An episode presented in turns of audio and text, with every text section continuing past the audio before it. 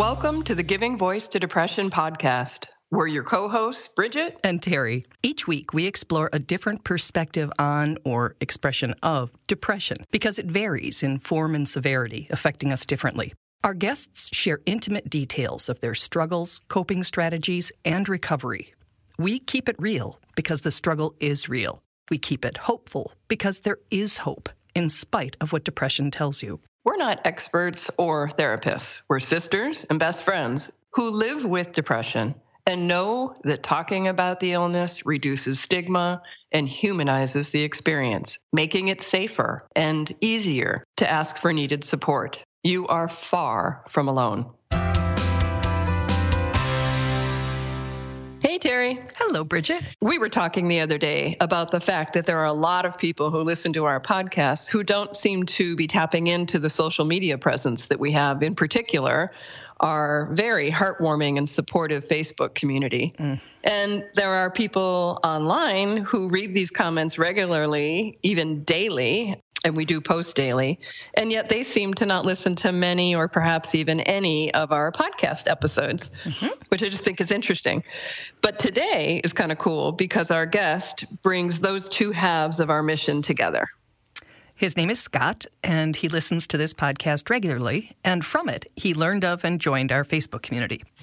Then, when he heard an episode that planted a seed that eventually led him down a different path of recovery, he posted on our Facebook page that he had learned something that he thought could help others in the group.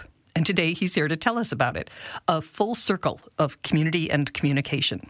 And that's pretty much the founding principle of giving voice to depression, Terry.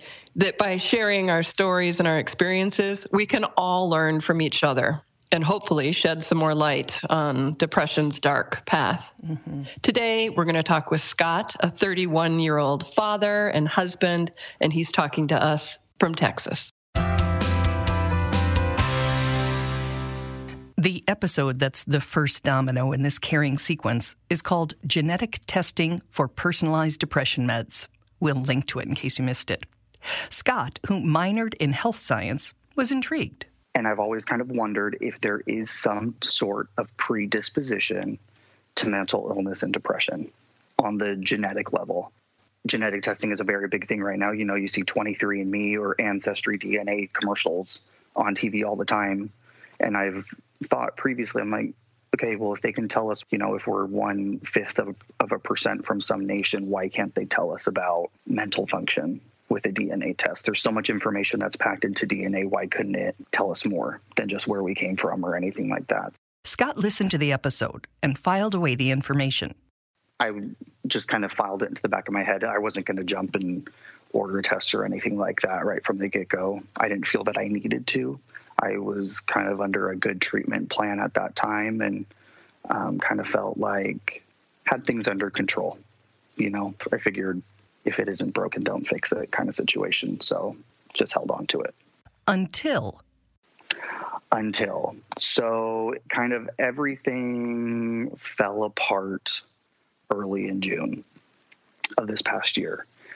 Scott's grandmother, who he loved dearly and thought of as invincible, lost her battle to Alzheimer's. It was very hard, and I took it very hard. Before he even had a chance to process or recover from his loss, he got what he called kind of earth shattering, unrelated news. His depression and anxiety flared.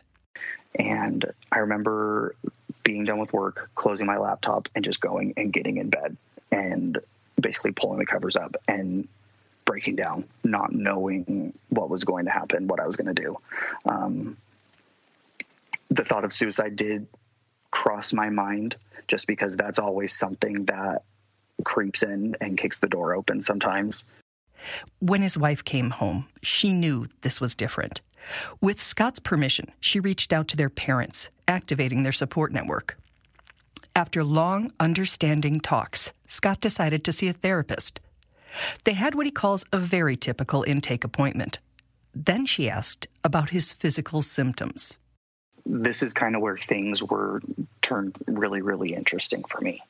Um, the main thing I told her was my complete lack of energy. And she proceeded to ask me questions, and it was almost like she had read my life story and was asking questions, basically quizzing me on my past, just with health and with energy and with how that is has linked to my depression. And so, you know, I think I must have had this really kind of confused look on my face after she asked me all these questions. And she said, I am willing to bet money that you have this specific genetic mutation.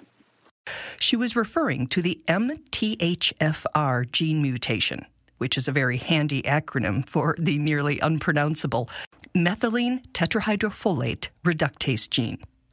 We're not even going to try to explain all the science, but suffice it to say, it produces an enzyme that plays a key role with regard to many aspects of physical and emotional health, including converting some B vitamins into a usable form.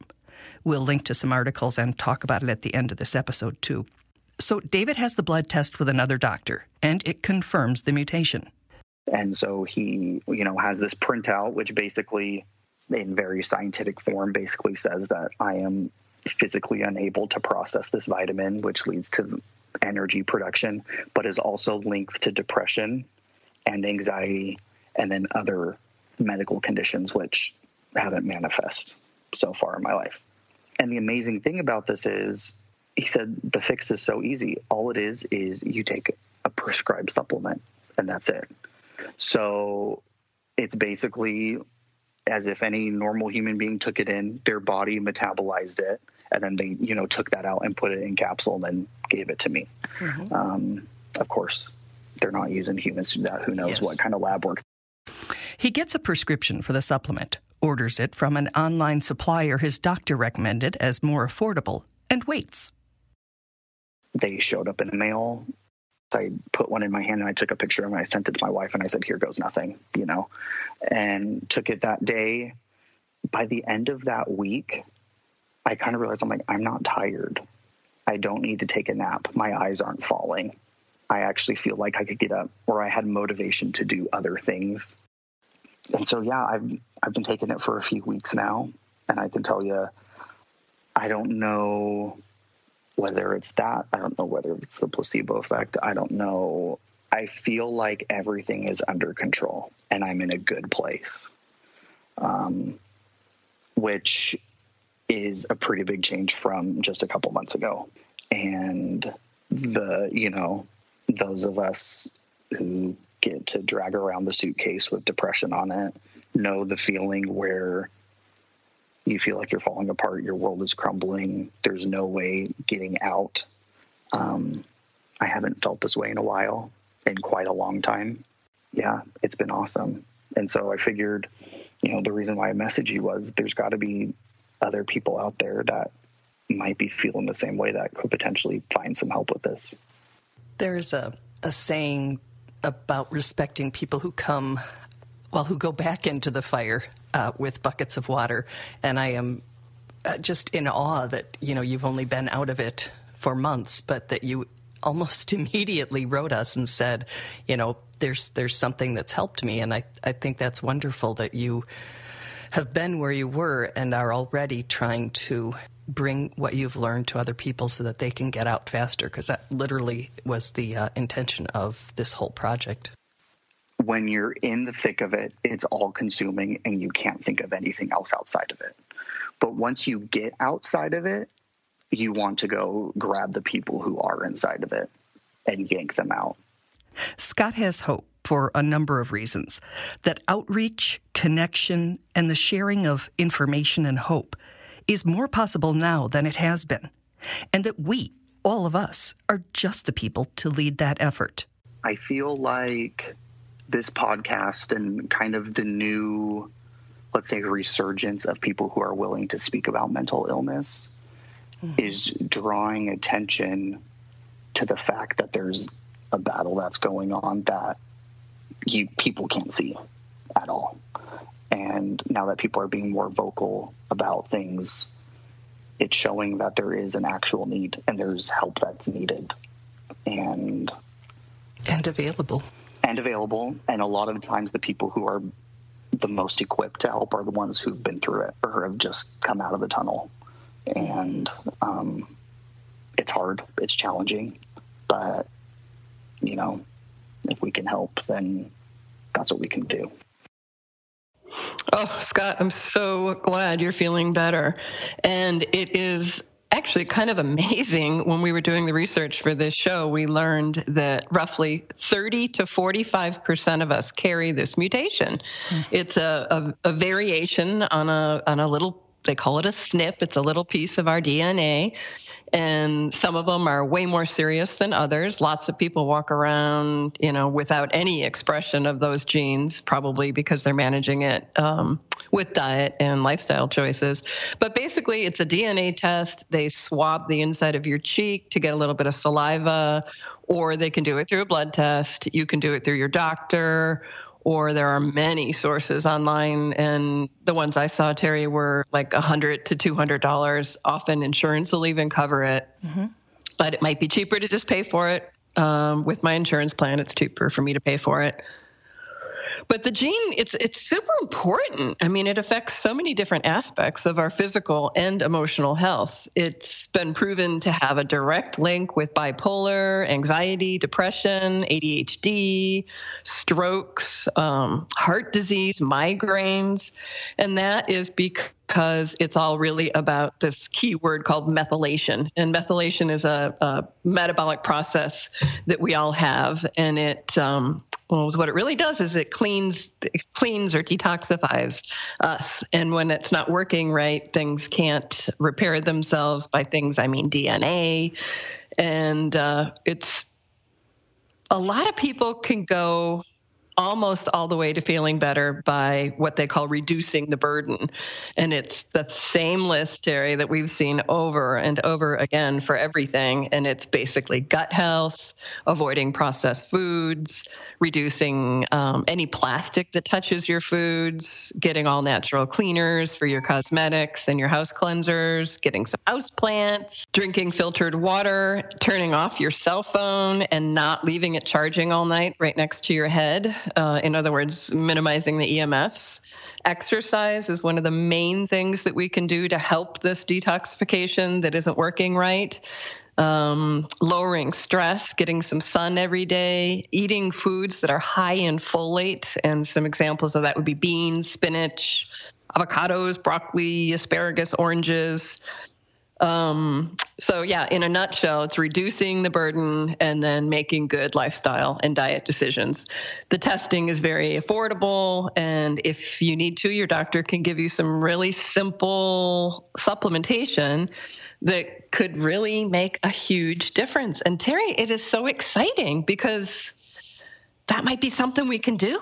Oh, I will so be getting the test. I mean, I think I'm managing my depression pretty well, but I am. You always hear me say how tired I am. I am just tired. I'm always tired. You are. Yeah, so I would and really extreme like fatigue that. and low energy are on that list. Well, that's a lot to uh, to to learn. You did a very very good job researching, very thorough. But it's amazing to me that all of that is true and we don't hear about it.